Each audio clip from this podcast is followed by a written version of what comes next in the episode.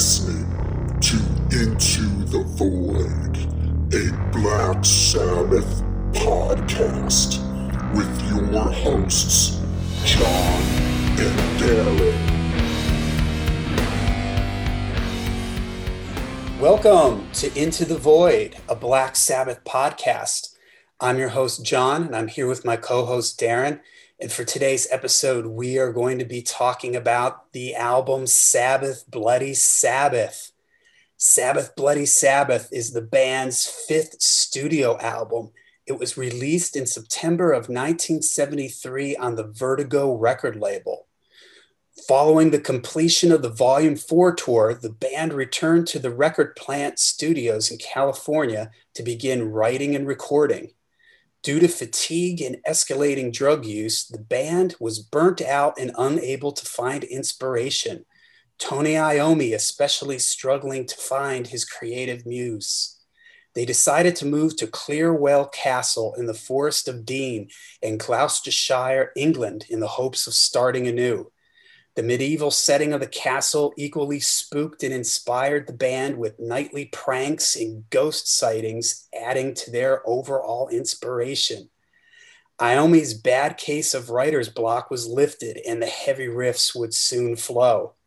What resulted was one of Black Sabbath's most adventurous albums, filled with twists and turns and their signature dark, moody heaviness. Produced by the band, they would find themselves exploring in the studio with sounds and techniques even more adventurous than on the previous Volume 4 album, incorporating orchestral strings and synthesizers courtesy of Ozzy and guest session player Rick Wakeman of Yes fame. The album would be a multi layered affair of dynamics and moods.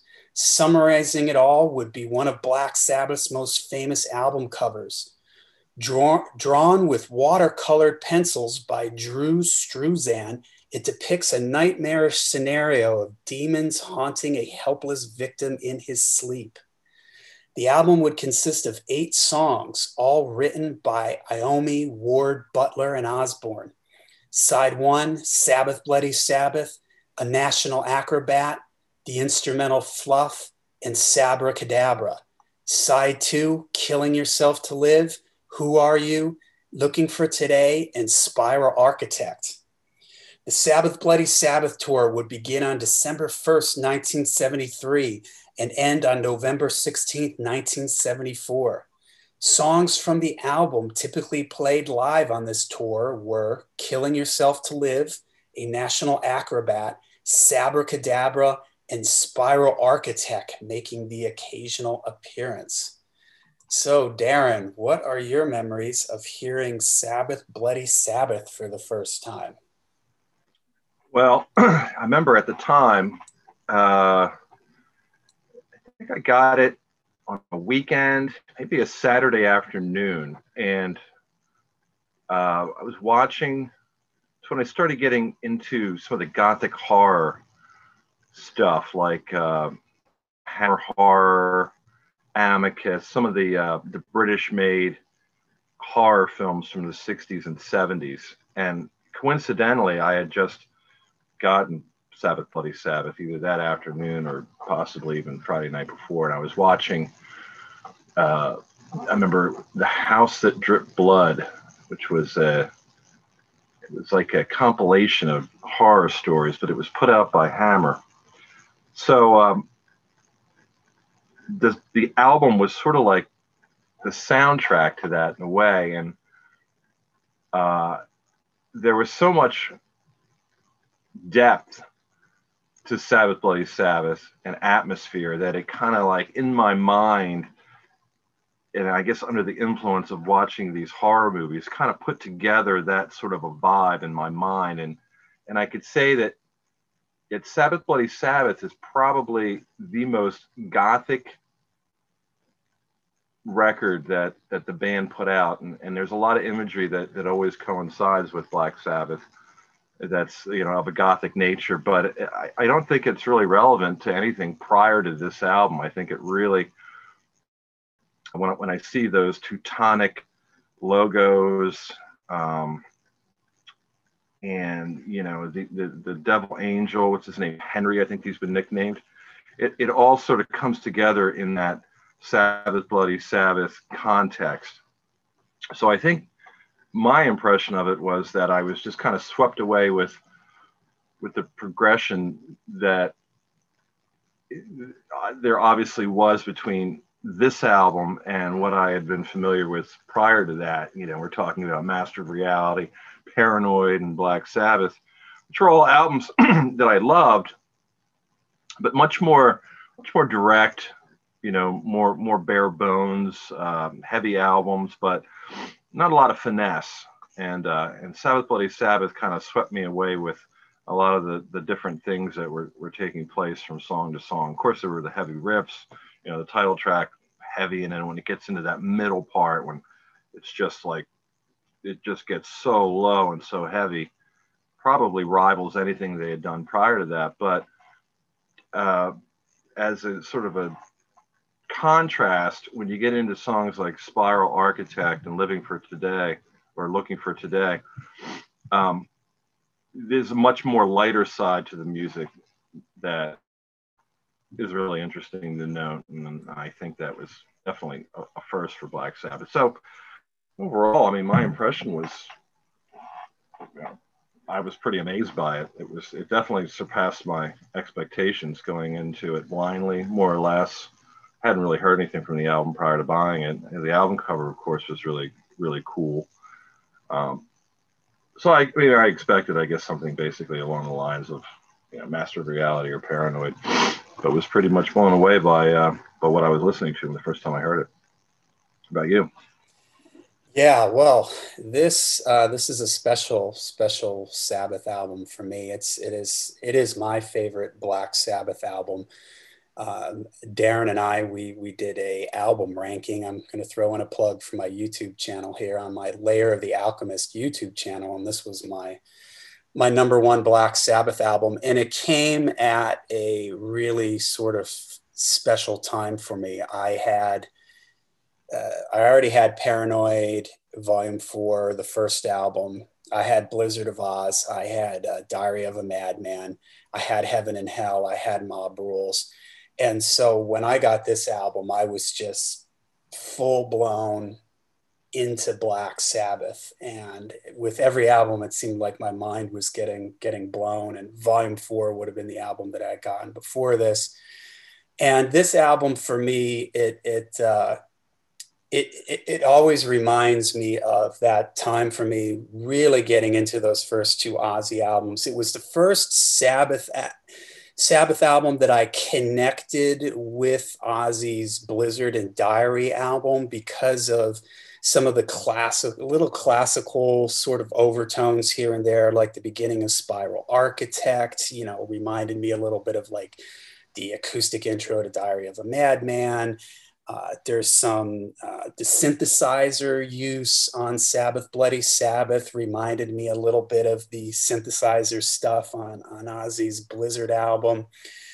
Uh, so it was it's just an album that I just I just loved right away. Everything about it. The album cover I think is amazing and totally sets the mood of it. Uh, you you described sort of the hammer horror vibe of it, and I I think this album for Sabbath that has the most for me personally the most uh, mystique to it, the most aura, you know, scary vibe to it. Uh, maybe it's the album cover and some of the song titles and uh, I also really liked the I like the production on this record. It's maybe one of my favorite from a production wise from the Ozzy era. I'm a big fan of kind of headphone albums.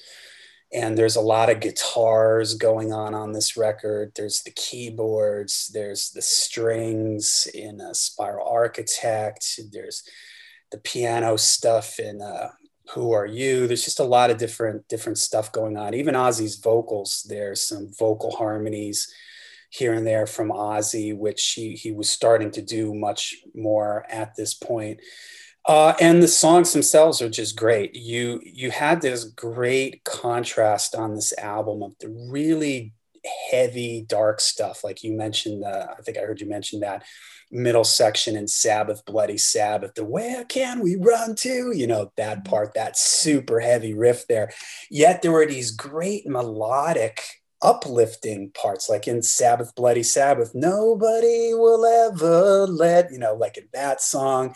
Uh, Spiral Architect, the verse in that song is has a real sort of uplifting uh, melody to it. Uh, Looking for Today is kind of uplifting, but then there were also some really heavy uh, stuff like a National Acrobat, Sabbra Cadabra was heavy. It was just a great mixture of everything that I loved about Black Sabbath. And at that time, being so into Ozzy, Blizzard and Diary, and just Black Sabbath, this this album just hit that perfect that perfect spot for me. And I also have a very fond memory of this record because it was right around the time that I got a uh, Walkman. And so I was getting my stuff on cassette. So that sort of freed me up that I could go and listen to this stuff outside. Yeah. And, and where I grew up, I grew up in a very rural area and uh, in my backyard was basically the woods. And so I would just put my headphones on. I distinctly remember, you know, getting this record, getting that Walkman, putting the headphones on and just going for walks in the woods listening to this album and just really like getting uh, drawn into it. So it's it's just an album that i just love. I think it's great playing from everybody on this. Ozzy's voice is, is maybe at his at his best right here. And so just just an album that i love and that i just have really great fond memories of hearing and discovering it and digging into it and getting into it for the first time yeah, it's an album that I can always listen to. I never get bored with Sabbath Bloody Sabbath, and I guess one of the reasons is because there's so many different textures and there's so much variety on the album. It, and you're right, it is it is it does have its similarities between um, it does have similarities to Blizzard and Diary in the sense where, you know, in Diary there's there's the orchestra on the title track, and and on Blizzard we have the acoustic instrumental, which kind of corresponds with the acoustic instrumental on this and um, yeah, I mean, for the first time, you can really see, you know, the comparison between, you know, Ozzy's time in Black Sabbath Black Sabbath the band, and and what Ozzy would later go on to do in, in Blizzard and Diary in this beginning of his solo career. Um, so yeah, I mean, it's an album that I I, I think is definitely classic and timeless. Um, I wouldn't say it's my favorite. There's a couple reasons for that. um, I'm not a big fan of I, I think the production is is is good. I mean, I think it's sufficient. I think that everything is recorded well, and I think it's mixed well. But there's something about the master is just so low, and it, and and I have various pressings. Uh, you know, I have the first WWA pressing, and I have the U.S. Warner Brothers pressing, and I, and I don't think there's really any different. I mean, this is probably the first time that there wasn't that much of a contrast between the UK and the US versions of the albums because they're they're both mastered. The, the album is mastered at Sterling Sound in California, so. Um, but it's just very quiet, and it, it, it's an album that you really have to kind of crank up, and uh, I'm not sure why that is because you know there, there's like some some of the levels are off too. I mean, on some songs they're louder than others. When Sabbath Sabbra Cadabra comes in, it's really low.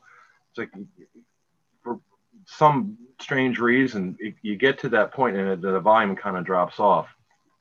Um, other than that, uh, yeah, I, I, like it a lot, and it's it's one that I I, I, I revisit pretty often. So uh, yeah, I know what you, know, you mean about the production. It's it does have kind of a bit of a maybe it's because of all the layered guitars and the drum mix on this album. Although I, I think it's good, it's maybe not as bombastic, if yeah. you will, as like Paranoid, for instance. And there's a lot of songs that just sort of sit back and uh, in a, in a little bit of a more laid back pocket, if you will, like a National Acrobat, for instance. Mm-hmm. You know, it's it's it's a song that uh, it almost has a groove.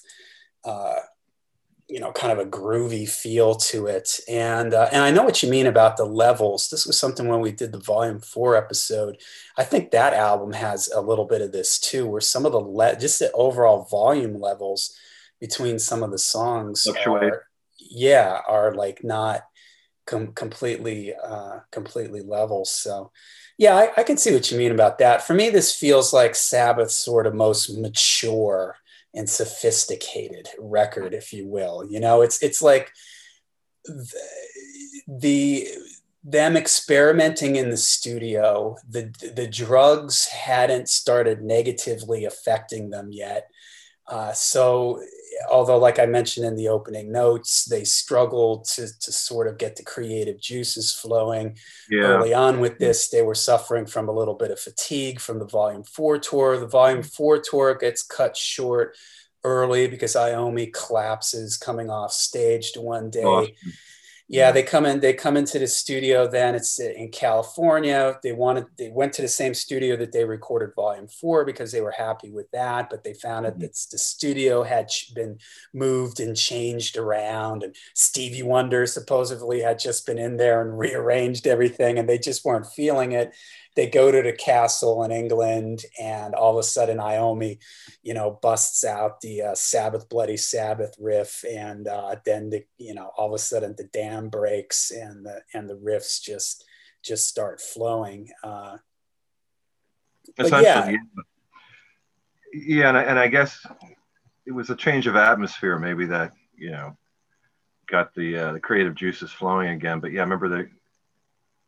I remember reading that they were practicing in the dungeon, and that that mansion, that Clearwell um, Castle, was also where Led Zeppelin were recorded. I think Deep Purple, Mott the Hoople. There was it had a pretty um, had a pretty good reputation at the time. So maybe that you know maybe the atmosphere and also just a little bit of a, of a break. You know, I think there was between the time they went back to the record plant and, and, you're right, you know, they had Stevie, they had moved the room and then Stevie Wonder's synthesizer rig was hooked up in the middle of the room and they, they couldn't, they couldn't go back to where they were in the record plant. And I guess they, they look back on those volume four sessions pretty fondly, even though, you know, there was some weird things and, you know, there were a lot of drugs going on, but I, I think when it was all said and done, they thought it was a, a successful album and they wanted to go back and try to recreate that.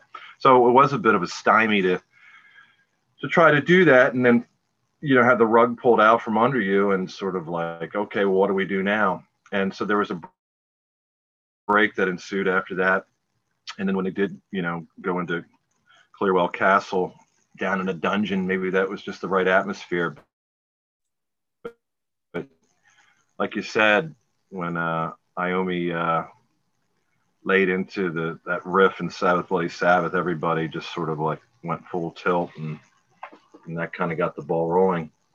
So, um, yeah, I you, you can kind of hear that, that, that there's a lot of um, different different things going on, and, and I think it was a result of of the maturity of the musicians themselves. I mean, Ozzy contributed "Who Are You." You know, he bought a mini Moog and know, he figured out you know you can play that on one finger and uh, you know that was his song. Geezer Geezer brought, I mean Geezer wrote a national acrobat.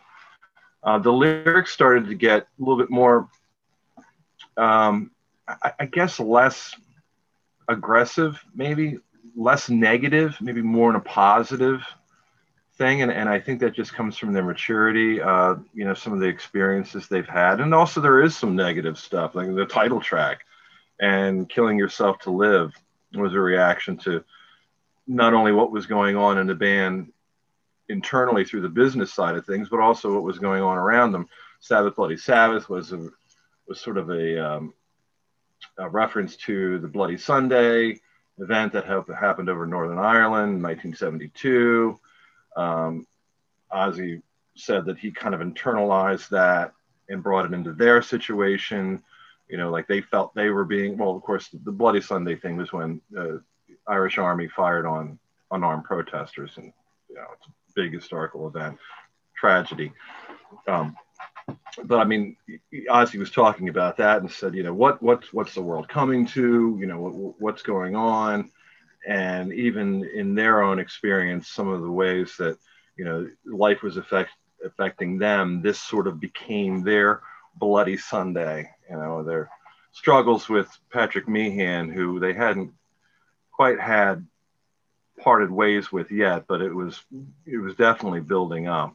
So so there is a bit of that negative influence there. But you know also you have a song like Sabbra Cadabra where you know they were kind of there was the, the the, the the woman wasn't evil in this one. The woman was you know amused. It was like a good experience and it's kind of a love song. It's it's happy. It's like a kind of a a more bouncy song.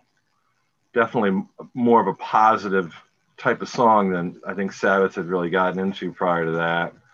And then you had like some introspective stuff, like a spiral architect or looking for today. So I mean, there's there's there's a wider range of things going on in this album. I think that whereas maybe in previous albums it was kind of limited to a certain type of mentality or um, mood or, or vibe, I think this had more things that you could you could pull from. If you were in a in a good mood, you know, you had the songs that were kind of like Sabbra Cadabra, you know, kind of reinforce that mood. And, and if you were in a bad mood and you wanted to get some aggression out, well, you can listen to Killing Yourself, Killing Yourself to Live or Sabbath Bloody Sabbath, you know. So I think it's pretty cool in that regard that, you know, there's, there's, there's more, more to pull from. Yeah, I think the lyrics on this album are, are great and has some of my favorite geezer lyrics. And, and you're right. I do think that there's, there isn't as much sort of dark stuff, like for instance, Hand of Doom, you know, talking about heroin addiction. There isn't as much stuff on this. You get a little bit more heady, kind of cerebral symbol, symbols in the lyrics, imagery and stuff like a national acrobat and spiral architect and and I love the story of Spiral Architects, one of my favorite geezer uh, lyrics. Uh, read where Ozzy said that uh, he tried have he had a crack at it at first, mm-hmm. and wasn't getting anywhere. So it calls up Geezer, and Geezer says, "All right, you know, let me, I'll call you back." And like an hour later, Geezer calls back with with these lyrics, you know, and they're just mm-hmm. they're, they're, they're just great, man. I love when when Geezer sort of does that sort of uh, symbolism and wordplay and and stuff like that. I think it's just great. You know, and the album also also for me, I I've, I've mentioned this when we've covered covered the other albums songs like Who Are You as a young metalhead uh, with having not heard a whole ton of music at that point in my life stuff like that really sort of freaked me out. Like i just didn't know where I, I would hear something like that and was just like where where is this coming from how did they come mm. up with this that synthesizer line it's a strange synthesizer sound at least to my young ears Mm-hmm. Uh, it's a creepy sounding line. Ozzy's vocal in it. It's very, you know, talk about like a horror movie, 70s, uh, you know, uh, fantasy style uh, uh, horror movie type sound. You know, it's got that that riff, and Ozzy's vocal line is really kind of a little unsettling in it. And, I, and it's funny, I uh, when I was younger, before I had any lyric sheets or anything for for the album, uh, I always thought they were saying, Jesus, will you tell me in the name of hell, who are you? Not please now, will you tell me? And so that just added to the sort of creepiness of the song for me. But it was like that, you know, like, who are you? That this Sabbath, Bloody Sabbath, such a heavy song. Then, like, Fluff is just really light, airy, sort of orchestrated guitar thing.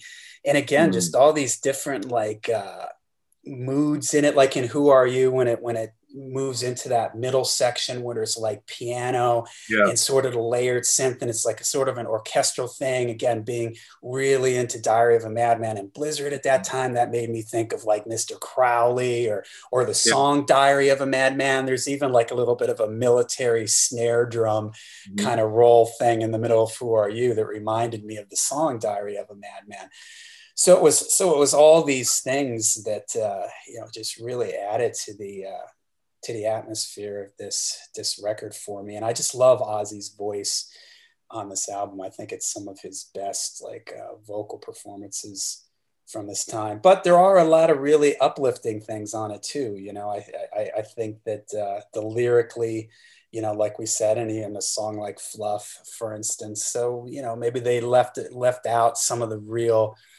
sledgehammer style of like maybe the first two or three albums and it's it's a little more textured and uh, layered here for this particular album.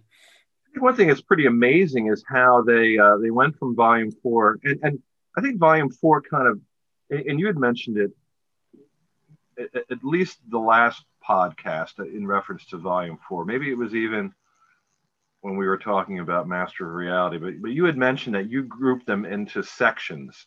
And I think you had said that you, you go from the first album to, is it Master of Reality or was yeah. it Divine Four? It's always Master the first three for me, the next three, and then yeah. the next two.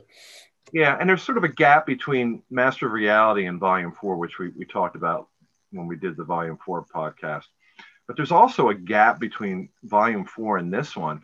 And there's a lot more use of different instruments and I, I, it's pretty amazing. It's pretty incredible how it, it, came together so so well. I mean, there's nothing that sounds awkward or out of place, especially on looking for today when you have like you have the recorder in there, or flute. Um, there's percussion. There's piano. You know, there's an orchestra. Rick Wakeman lends his services to uh, Sabbra Cadabra, but it all it, it all seems appropriate for a band that went from not really having any of those elements, say on the last album, to introducing all of that in this album and not getting carried away, you know, with lack of experience as to how to apply that. I mean, I think it, it all sounds great. It, it, it's it's like they had been doing it all along, but maybe didn't want to do it on the previous albums. I don't know, but yeah, I mean, all those different things, all those different textures, and I and I guess that's where you could accurately say that the production is good because all that stuff is audible, and if it isn't something that you can pick out individually, it's at least mixed in a way where it benefits the song.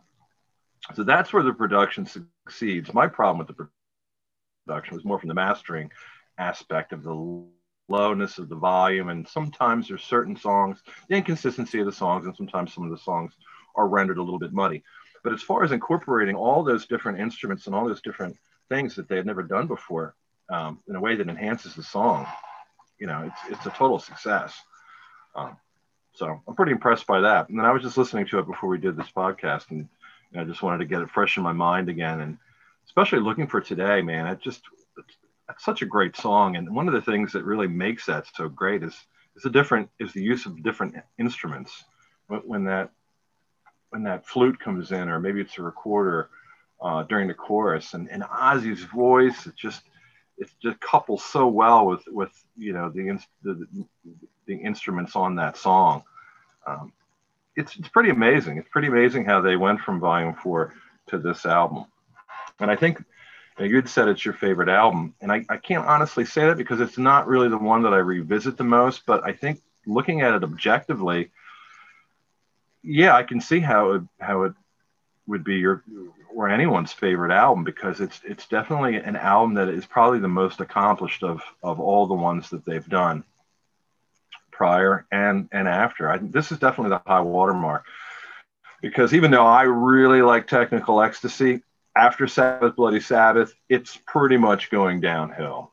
And, you know, I won't say that I don't like any Black Sabbath album, but I think after this, it it's hard to say anything that came after this is as good or better than Sabbath Bloody Sabbath. Yeah, I mean, we'll get into this, I'm sure, with sabotage. I think that they were trying to, to still go in the same direction with experimenting in the studio on sabotage but maybe the songs weren't quite as uh, weren't quite as focused although I, I love sabotage but we'll get into that when we cover sabotage right, yeah. but uh, yeah and even for me again i think it was just a lining up of, of all the stars with this particular album for me the time when it hit me and uh, the album cover artwork in my opinion it's it's maybe one of the most uh, how, how, what would be the word I would use artistic, if you yeah. will. You know, something you you could see in an art gallery right up there with uh, Heaven and Hell and Mob Rules. Those are like pieces of pieces of art to yeah. me, and uh, you know, it just adds to the whole to the whole atmosphere. You know what I'm saying, though. These, these, these, these, the use of different instruments was introduced on this album, and it, it just it's pretty amazing how it, nothing seems out of place or nothing seems overworked. Like, uh, you know, they should probably, you know, kick the shakers back a notch, or maybe there's too much tambourine or or cowbell. You know, like Blue Öyster Cult. Once you hear uh, "Don't Fear the Reaper" and you hear that loud cowbell, you can't unhear it, and it seems a little bit like, okay, we probably could have done without that. But there's nothing like that on this album, and there's a lot of new elements being introduced, but everything seems tasteful and appropriate, which I, I think is you know pretty amazing considering the fact that this is a new this is a new venture, this is a new thing for them, and it just came off executed excellently. I mean, there's there's really nothing I think that sounds superfluous or out of place. You know, yeah, fact, and this is really something that. Uh, a lot of people don't maybe don't give Black Sabbath enough credit for that, especially during the 70s. I, would say really during the 70s. And this was a thing that it felt like every band was doing this in the 70s, which was you you wanted to evolve, you wanted to change with each album. And for those people who only think Black Sabbath is Iron Man and, and, and War Pigs, you know they're missing a lot of the picture and regardless of what someone's opinion might be of technical ecstasy or never say die uh, every sabbath album through the 70s was an evolution and they were moving you know so sometimes they were moving up like the way they're with sabbath bloody sabbath more stuff in the studio more instruments same thing on sabotage maybe sabotage might be their most experimental album and I, love technical ecstasy. I know you love technical ecstasy. Maybe they they were a little confused at that point, so maybe that was sort of a uh, you know they were moving in another direction. But every Sabbath album has its own thing, and it has its own sort of uh, sort of character to it, and it's something that.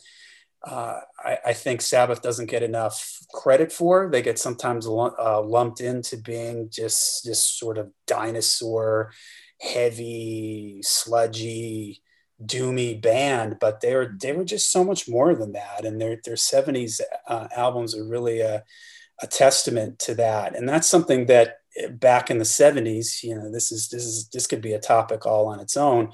But back in the 70s, that's just how bands operated. If you, you name pretty much any band, Deep Purple or Uriah Heep, uh, mm-hmm. Yes, you know, all these bands, every album, that was that was your thing was to try to do something different to try to move into a different territory try different things. And uh, sabbath was was right there with with everybody else experimenting and trying out new sounds and trying to top what they did on their last record. I never never really felt like any of the sabbath albums were okay, this album was really successful, so we got to do part two.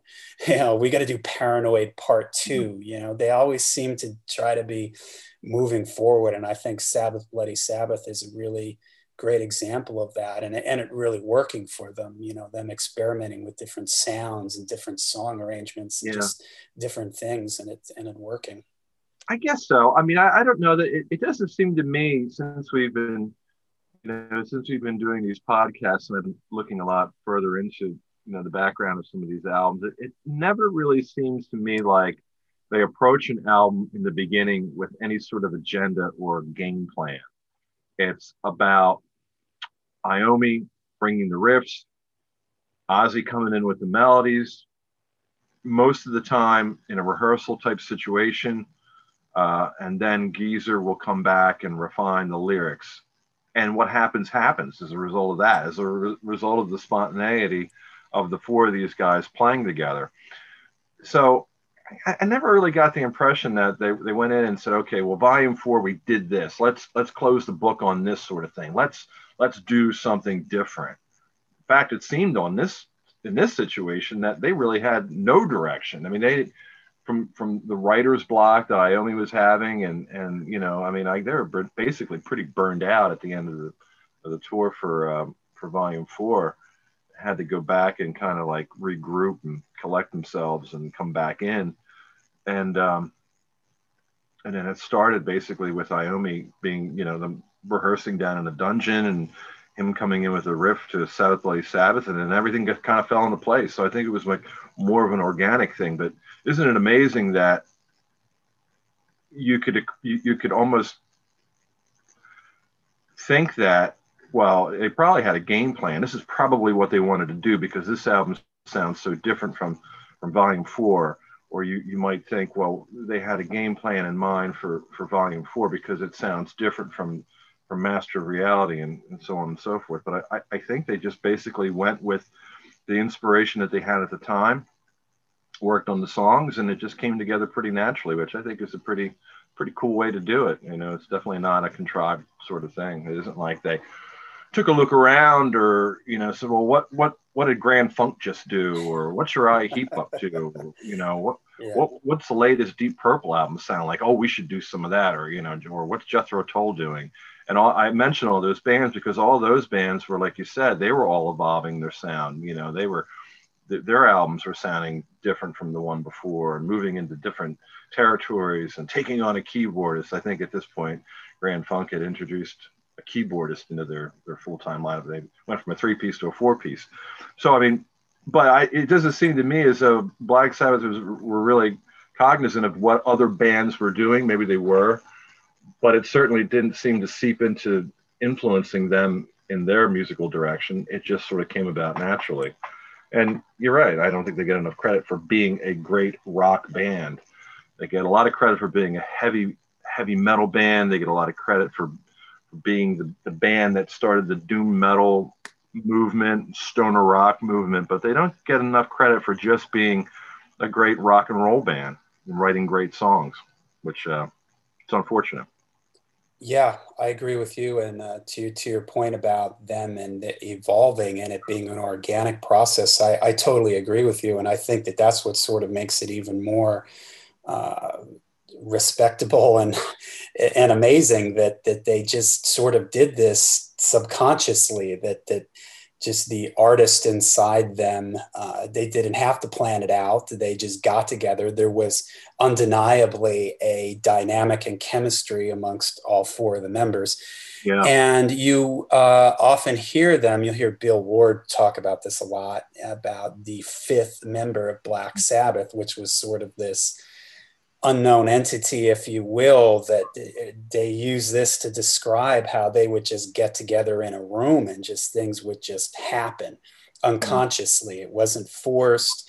I would say that once the drugs and the, the managers and, and the fatigue of touring started to take their toll on them, that maybe chipped away at this natural their natural abilities to get together and just have things flow. And i think it started to get a bit more for them they had to force it a little bit more. And i think uh, you know by the time you get to like never say die for instance they're they're really at a bit for a loss because before this and like with this album they it doesn't sound like they really plan anything out. They just get together and it's just the the inspiration of Iommi kicks off a riff and just everybody contributing what they contribute to the band.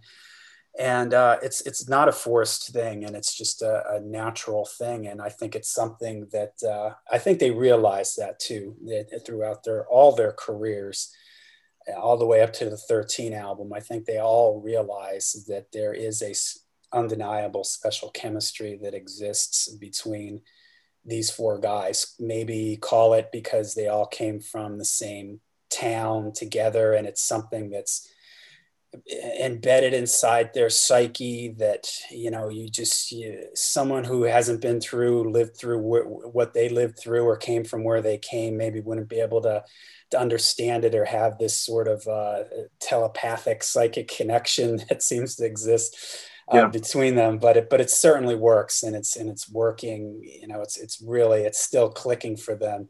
And they're just on a roll i think at this point. They've achieved enough fame and success that they have the the luxury of spending more time in the studio. The the success of knowing that, that what they're doing is is working and uh, and they're just growing with every with every album so.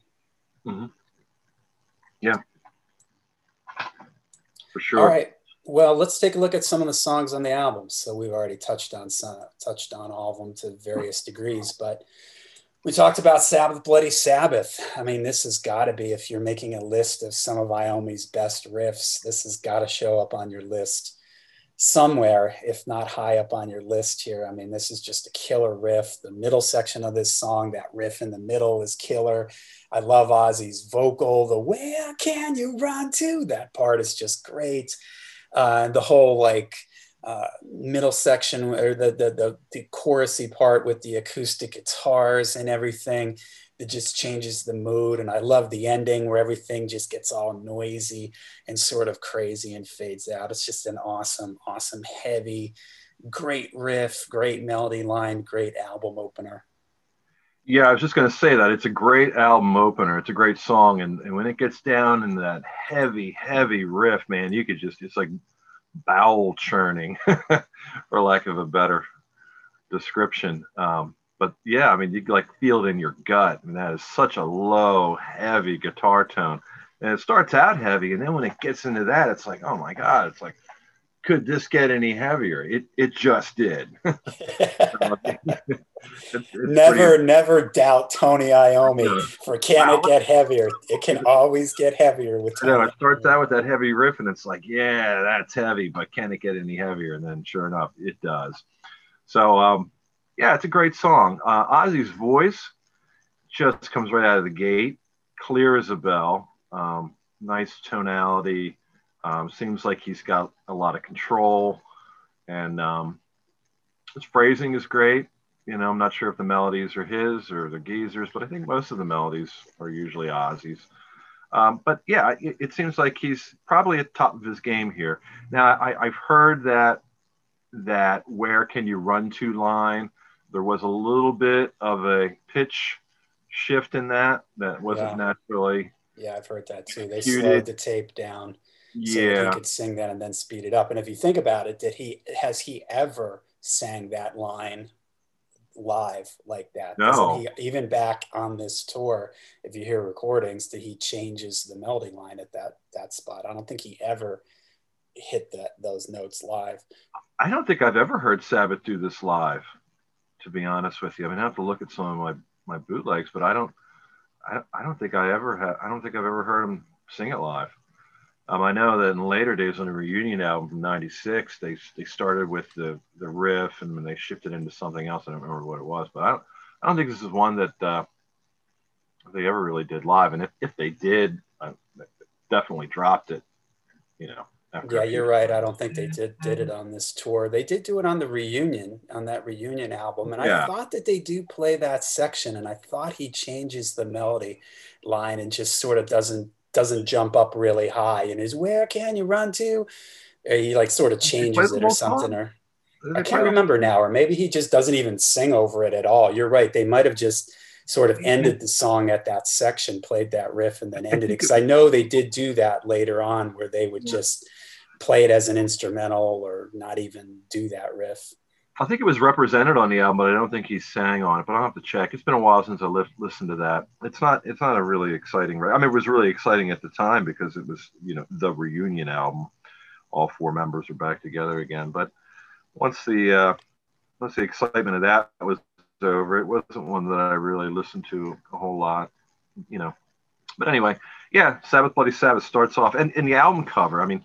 Um, re- reading and doing some research about this this album, this was the one album cover I think the band was pretty satisfied with. It, it, volume four wasn't their original concept; it was changed. They were okay with that.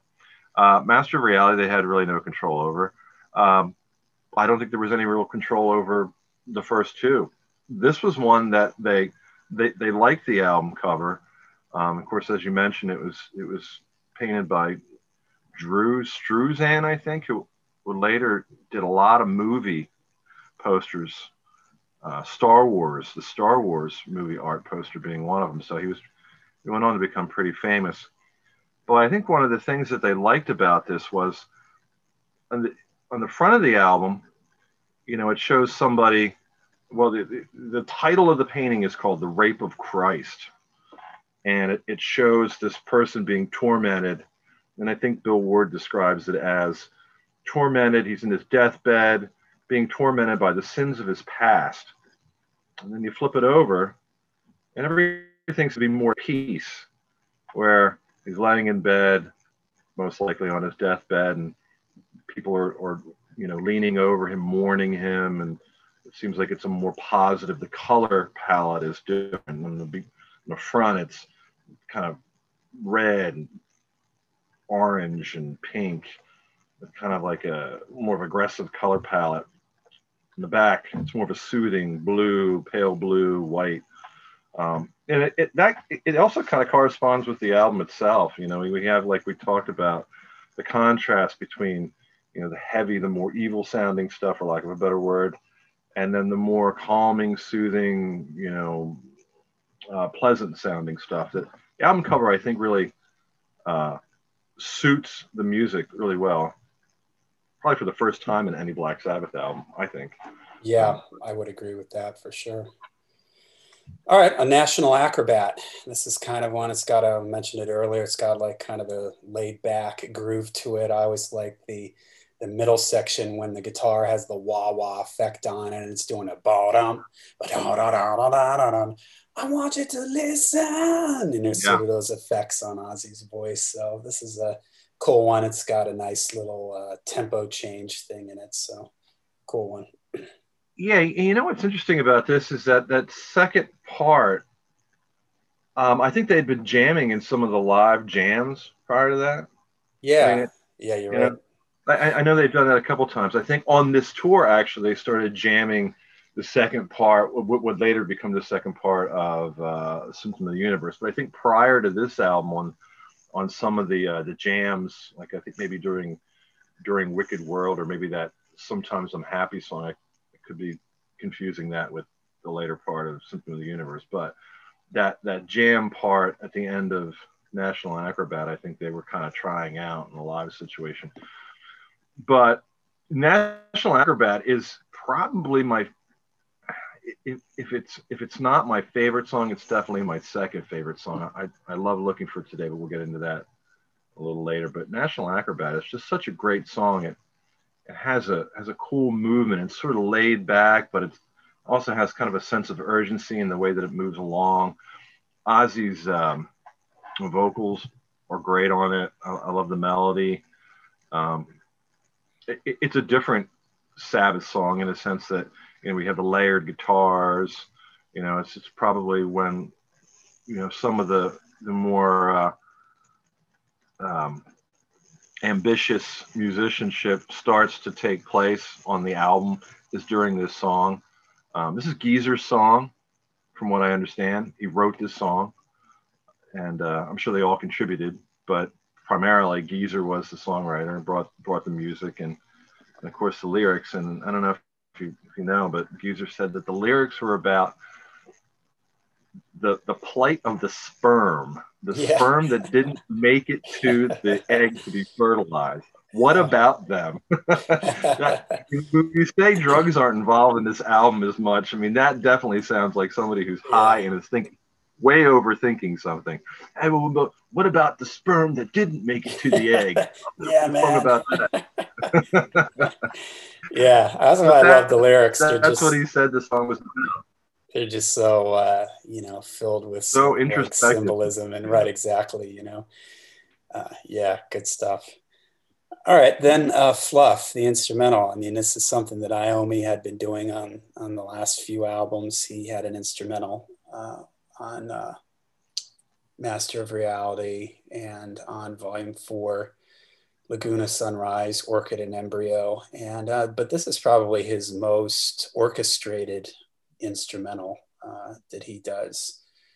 You know, it's got all these sort of nice layered guitars, and there's a bunch of other stuff sort of going on in the uh, in the background. Some subtle little, I guess, synthesizer things, and yeah, it's cool sounds and everything. So it's a nice little uh, change, and I, you know, kind of like a reminds me of Laguna Sunrise, that sort mm-hmm. of uplifting acoustic guitar thing.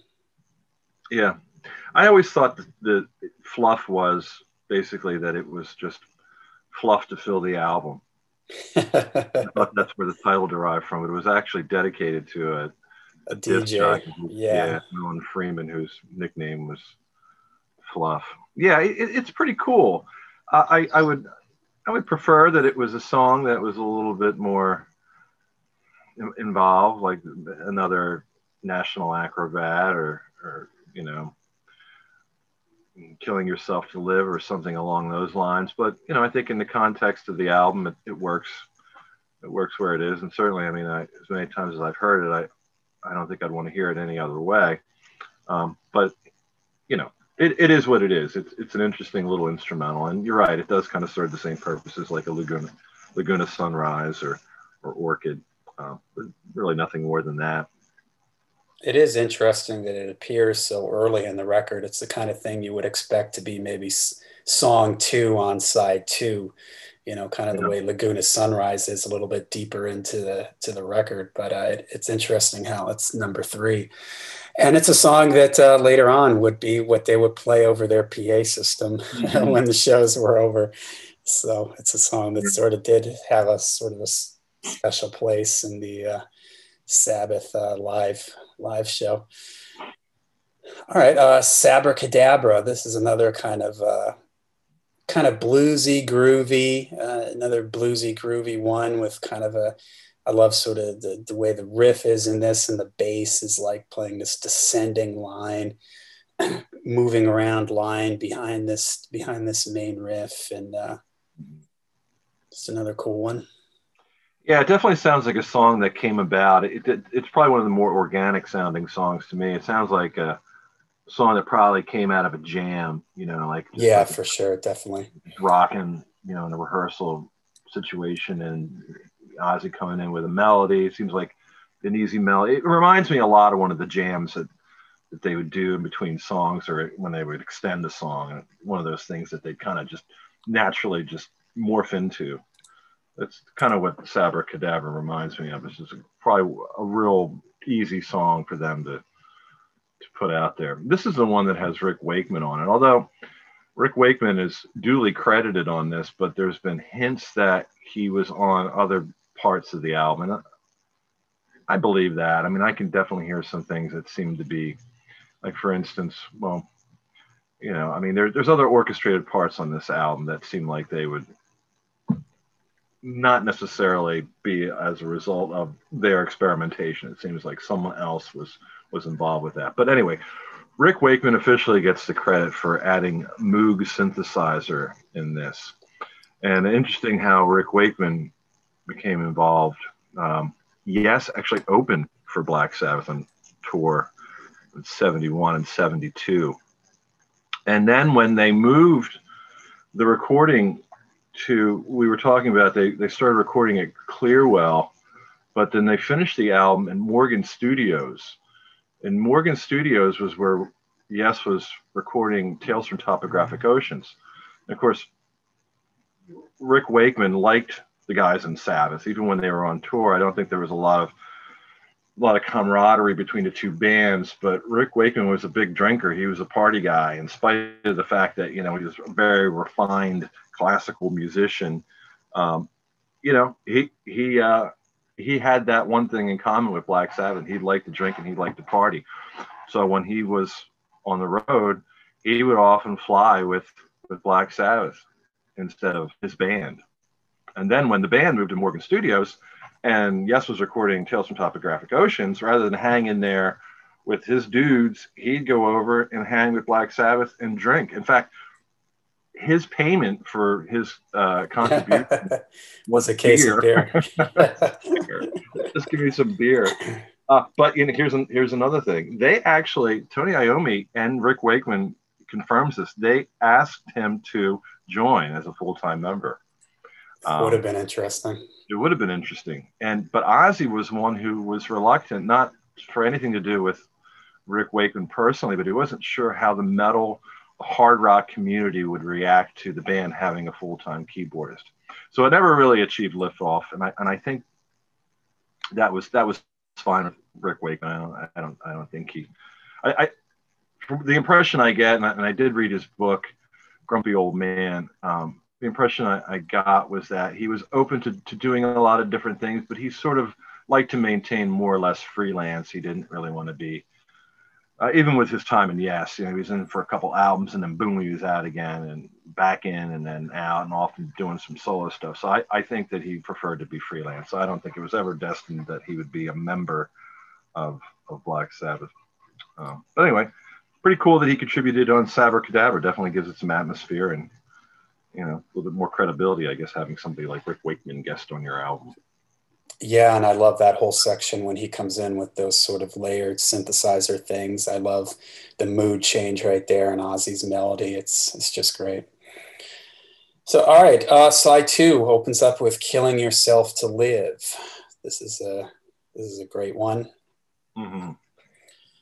Uh, yeah, cool riff. Uh, I love the way the uh, the progression sort of gets kind of like the verse is is kind of uplifting a little bit, but then you're only killing yourself to live, and then that riff da da da da da boom boom, you know, it gets real kind of uh, kind of dark right there. I love Ozzy's yeah. melody in this one when he does the second "Killing Yourself to Live" when he goes up yeah. really high like that. A really great uh, vocal performance here, and a nice gear change. Like the chorus, usually for a lot of bands, the chorus sort of lifts up. Here it's sort of the reverse. The chorus yeah. sort of drops yeah. down and gets really heavy, and the verse is more sort of uh, sort of uplifting and a major yeah. key sounding. This is one of those songs that was definitely right when I got the album. It was one of the ones I gravitated to the most because I love the guitar tone. I love the riff and the guitar tone. Real heavy guitar tone, uh, cool riff, just that like low rumble riff that that you know caught my attention, and it, it's still probably one of my favorite songs. I, I like the whole album. it's pointless for me to say well, this is my favorite song from Sabbath. I mean, they all. I, I have two that I'm not as crazy about, but the rest of them, I mean, I, I I like them all. You know, um, "Killing Yourself to Live" appeals to me from the same place that Sabbath Bloody Sabbath does. It's the riff. You know, it's all about the riff. Um, lyrics are cool. I think it was kind of like their. It had a couple perspectives. One was in the internal thing of, you know, the band's working really hard, burning out on the road, touring for months on end, and then going back in the studio and getting back into the routine. And, you know, where does it all end? You know, what, what, what is it all about? We're just killing ourselves to live. Mm, but it's something that, from an outsider's perspective, somebody listening to the music can also kind of like, you know, apply to their day to day lives. You know, you get up, you go to work, come home, go to sleep, you get up, you go to work. You know, what are you doing? You know, you're killing yourself to live. So it's a real, you know, it, it's a good lyrical concept that I think, you know, appeals to, to just people in general. It's something that I think people can wrap their heads around, you know, pretty easily without, you know, there's a lot of music around this time. I like to think of this as like the kind of the high point or the, the, the peak of like progressive rock and things getting you know pseudo psychedelic and a lot of lyrics beginning uh, beginning to get sort of you know artistic. This is something that brings it down to earth and i think it's something that you know people can pretty much really internalize. So that's that's one thing that's pretty cool about black sabbath. And it always even if they kind of got off on you know doing something a little fancy you could always count on them to, to come back to to square one and, and be grounded in reality in their uh, their fan base. Yeah, Geezer was very good at singing songs about sort of the common the common man and sort of philosophizing on on the uh, you know the plight of the the common man you know wicked world uh, this this song so yeah another great uh, another great lyric from Geezer all right, who are you? I talked about this one earlier about how much I love the synthesizer the creepiness of this synthesizer. I love Ozzy's melody in this, and this has got to be the other one with with uh, Rick Wakeman on it because that whole sort of orchestrated middle section. Yeah, you know, I can see Ozzy playing this little intro synthesizer riff because it's kind of a one finger thing, but that whole thing in the middle with the piano and the layered synths and everything, I, I highly doubt that Ozzy pulled that off or that any of the other guys did. That sounds that's almost classical in nature, and to yeah. me, just I always just assumed it was that it was Rick Wakeman. It was. Well, there uh, is a, uh, Will Malone does get credit. I'm not sure. He gets credit, I believe, for the arrangements of the strings. I think yeah. on Spiral Architect because okay. they because they do talk about. I guess we'll we'll talk about it when we get to Spiral Architect. But I'm pretty sure that he's the person who who gets credited for the uh, string arrangements on that. When I heard that that Rick Wakeman, when it was there was reference that he was definitely credited on Sabbra Cadabra. I, I forget how it was how it was put. Like he was, it, it, it was it was firm credit on that, but it was sort of ambiguous as far as his involvement in some of the other songs. So I, I think it's probably a safe bet that you know they they turned him loose on a couple other things and and, and while he was in the studio, you know, well, I guess depending on what songs were completed and what songs were in what stage of completion, but he cut, just could have easily gone back and said, okay, you know, I'm gonna I'm gonna add this here, and that'll really lift that up. So I, I think if I had to hazard a guess, that's that's probably what happened because "Who Are You," Ozzy's song, him messing around like like on that mini Moog that he bought, and uh, read Martin Popoff's book, How Black Is Your Sabbath, I think it's called.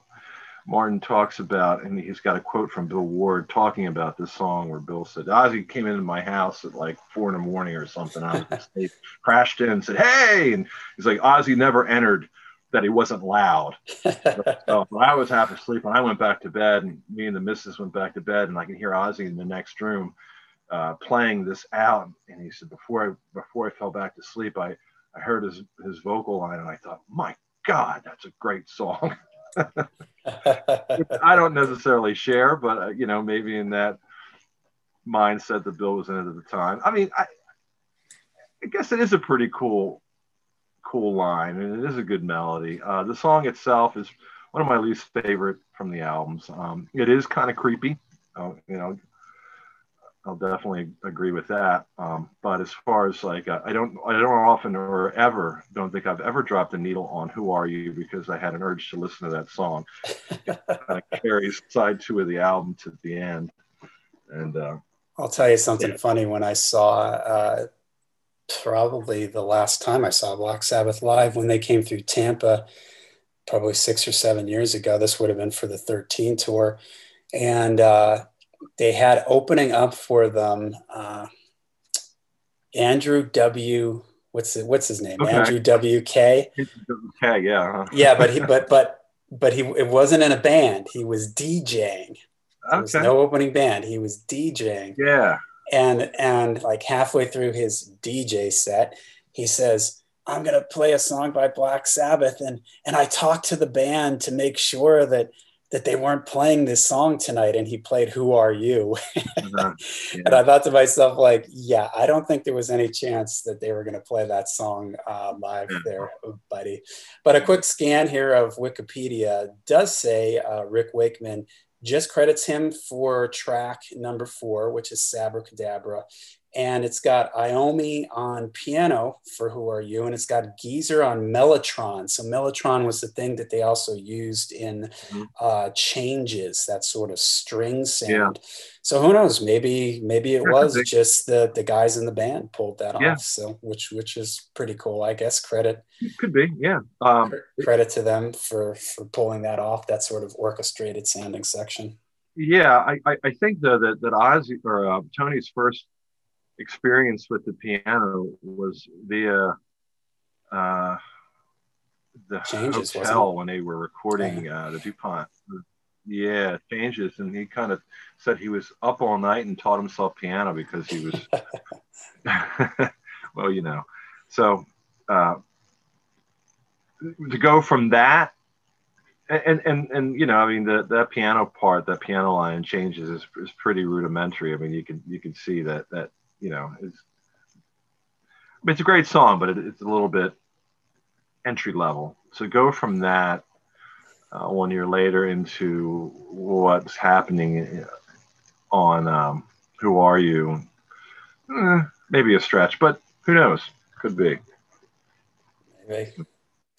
All right, then looking for today. This is uh, kind of an upbeat, upbeat one. Uh, got a cool. I always love the outro on this when Ozzy's repeating that "looking for today." You know the way he sort yeah. of sings that that last yeah. part of the the word there, the way the note goes up and everything. Uh, so, I, I love this song. This is probably my favorite. It's definitely my favorite song on this album and in some days it, it, might even be my favorite Black Sabbath song in general. I, I love I love the vibe of it. It, it. It's it's kind of a happy song, but it's also sort of introspective. I think it lyrically it it, it pulls together a lot of things. Um, some are characteristically Sabbath, and some are uncharacteristically positive. Um, but I, I, love the chorus. Everyone just gets on top of you. The pain begins to eat your pride, and then it has that uh, I guess it's the flute right after that. I, I just love that. I can listen to that on an endless loop over and over and over again probably never get tired of it. Um, this is a great song. I love the lyrics. Um, yeah. Um, th- this is where I think side two for me dominates side one because between Looking for Today and Spiral Architect, great stuff. Um, definitely the most ambitious stuff Sabbath's ever done, but the way that it just um, it comes across, in spite of the the ambitiousness, it comes across really sincere, and uh, I appreciate that. And uh, I, have internalized those those two songs over the years since oh, I guess I got this album when I was like twelve. So you know, and I'm 30 now. So I mean, it's been a long time. yeah, uh, I no. love the line, and I love the line. Uh, when was the last time that you cried? Yeah, I love yeah. that line in that song. That's just great. It, it, carries a sincerity that I, I think is uh, is really cool, and, and, and I think at the end of the day, you know, metal bands like to posture and it likes to be macho and manly and stuff, but uh at the end of the day, I mean, I think that everybody can relate to an emotional song because, you know, at one point or another in our lives, we've all had emotional things happen. And it's good to have music like this that can be a comfort when you're going through times like that. Um, you know, sometimes it's good to have that, you know, that masculine, real aggressive music to kind of bolster you. But other times it's good to have a shoulder to cry on these songs are that. And a lot of the songs, in fact, the overall vibe of the album, I think, is a really good shoulder to cry on. But also, you know, there is that uplifting element to it that I think is not only a shoulder to cry on, but a pat on the back or a pat on the head that tells you everything's going to be okay. And that's such an unusual dynamic from a band like Black Sabbath, especially considering the previous material. But that is my takeaway from this album, and that's to me what makes this album so special is that that aspect to it. Yeah, yeah, absolutely. I, I, I totally agree.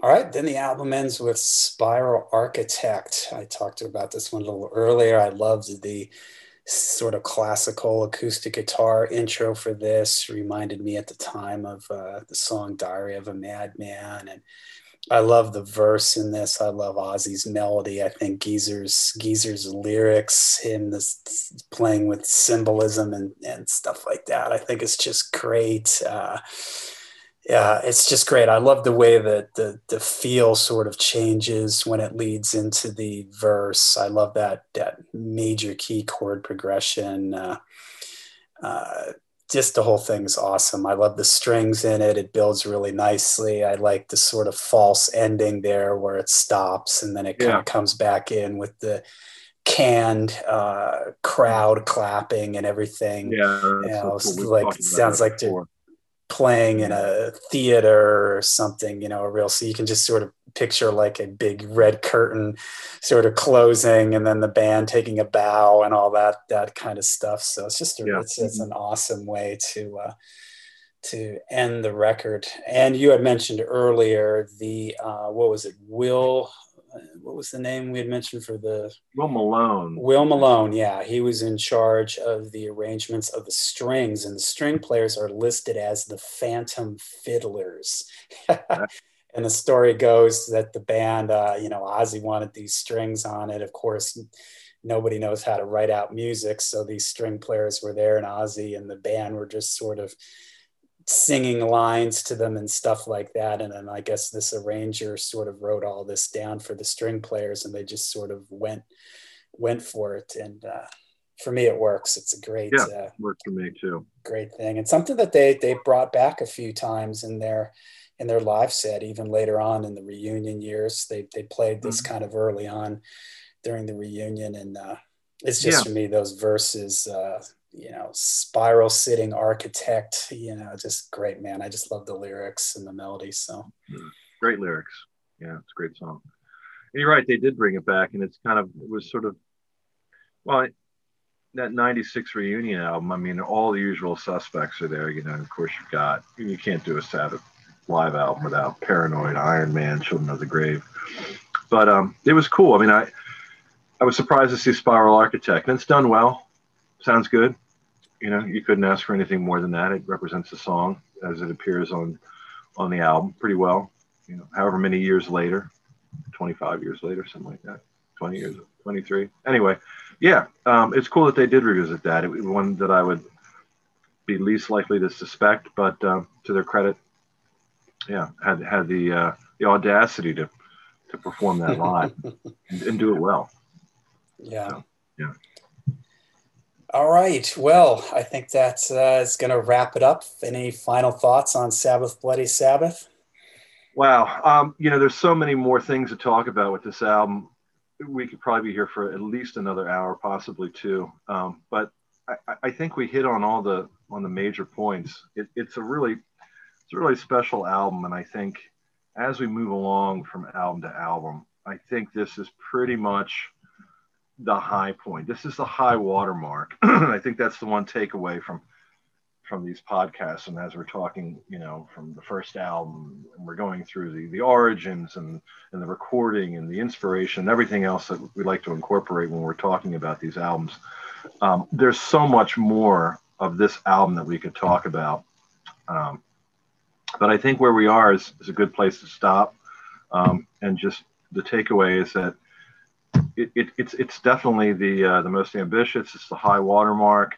I don't think that anything that happens after this, although I I personally love technical technical ecstasy, I don't think it comes close to this as far as the level of success and the influences and everything just firing the way that it should with a band that's you know clearly inspired. Um, so yeah, I mean Sabbath Bloody Sabbath probably the uh, most important Black Sabbath album in the career. Yeah, I would agree with all that. This is Black Sabbath at the peak of their powers, and it's an album that holds, as you've the listener has heard from from both of us, and, and for me, it holds a special place in my heart. So lots of fond memories. This one, an album like you mentioned earlier, that I can always come back to and kind of kind of find something uh, hidden inside there that maybe I didn't notice before. So just a, just a great album. All right. Well, we'd like to thank everybody for uh, joining us here today for this discussion on Black Sabbath's Sabbath Bloody Sabbath album. Uh, make sure you head on over to our Facebook page and uh, thank you all for listening. And we will see you really soon with Sabotage. All right. Thanks, everybody.